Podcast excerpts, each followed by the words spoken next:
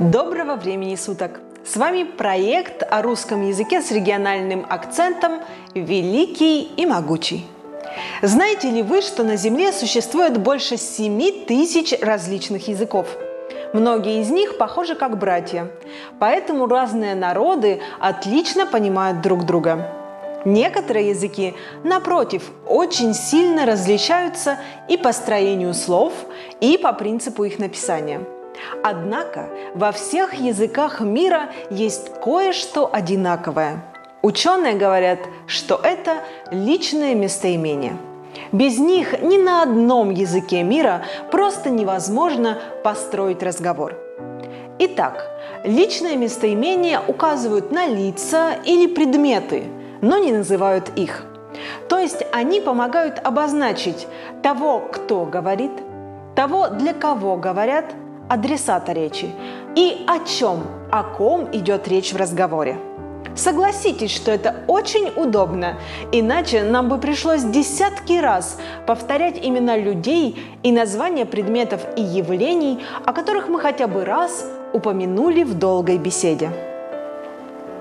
В русском языке всего восемь личных местоимений. Я, мы, ты, вы, он, она, оно, они. Все они указывают на лицо или предмет и отвечают на вопросы «кто?», «что?». Знакомство с личными местоимениями помогает понять собственное место в речи на русском языке. На самом деле это очень наглядно. Местоимение «я» указывает на самого говорящего – Местоимение «мы» указывает на говорящего вместе с другими лицами. Например, «Я сегодня встретился с друзьями, и мы гуляли на набережной Вятки». Местоимение «ты» указывает на человека, к которому обращаешься.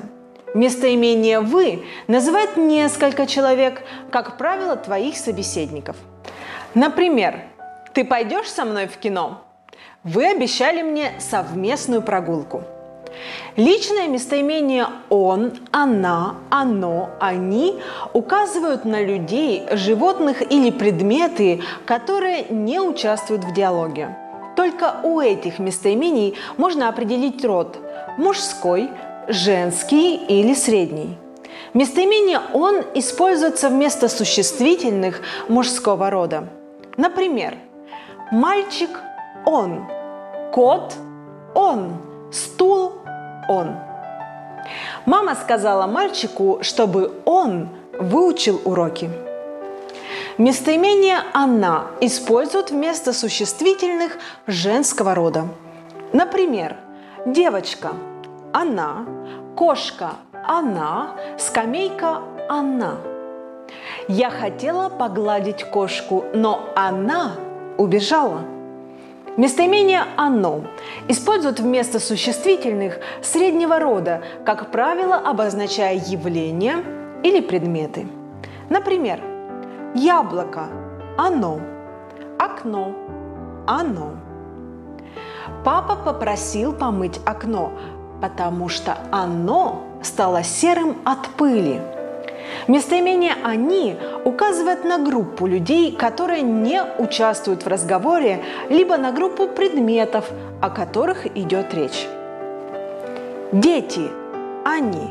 Собаки – они. Ящики – они. Дети снова пришли в школу. За время каникул они соскучились по своим учителям. Мальчик играл с двумя собаками – они весело лаяли и ловили палку. Личные местоимения не только помогают упростить устную речь. Это инструмент выразительности в художественных произведениях. Вятские писатели тоже им пользовались. Вот отрывок из повести Альберта Лиханова «Последняя холода». Видно, на лице моем блуждало недоверие, а может и просто недоумение – я еще никогда в жизни не ел по-зимнему одетым. И она улыбнулась. Да не бойся, когда холодно, мы разрешаем. Отрывок из книги Натальи Русиновой кикиморские сказки. А в это время шли через пруд по мостику мама с дочкой в красивых соломенных шляпах. Они недавно в эти места переехали, дом тут купили, не знали еще про кикимор – Увидели девочку в болоте, подбежали, из воды ее вытаскивают, грязь оттирают. «Девочка, бедненькая, что с тобой случилось?» «Да я в болото с горы свалилась, домой идти не знаю как, мамка выдерет». Глазом не моргнув, выдумала Марфутка. Она сразу сообразила, что здесь здоровскую заморочку отмочить можно. «Провалиться мне на этом месте, если вру», — сказала она. «Ой, Взвизнула она, проваливаясь по колени. Поспешно вытянула ноги из земли и заулыбалась во весь рот. «Соврала немножко», – смущенно призналась она, прикрываясь ладошкой. «Не буду, не буду», – сказала она куда-то в землю. «Пойдем к нам, я тебя вымою и побежишь домой чистенькая», – пожалела ее девочкина мама. Она не заметила, как только что произошло нечто не совсем обычное. Ну что, сегодня мы узнали многое о личных местоимениях. Перейдем к домашнему заданию. Расскажите нам в любом формате о себе, используя личные местоимения. Вы можете написать эссе, снять видео или записать аудио. При этом ваша работа может быть на английском языке, а вот личные местоимения в ней должны быть на русском. Порепетируем? Меня зовут Ольга, я ваш преподаватель. Я рада буду познакомиться с вами. И так далее.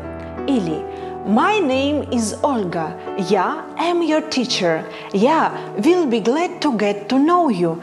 And so on. Публикуйте свои работы в любом формате. Текст, видео, аудио с хэштегами «Великий и могучий РФ», «Великий и могучий Вятка», «High and Mighty». За каждую работу мы высылаем в подарок пазл в онлайн-формате и сообщение с пояснениями по работе. При выполнении минимум 10 домашних заданий по нашим урокам вы получаете диплом участника проекта. До скорых встреч на наших следующих уроках!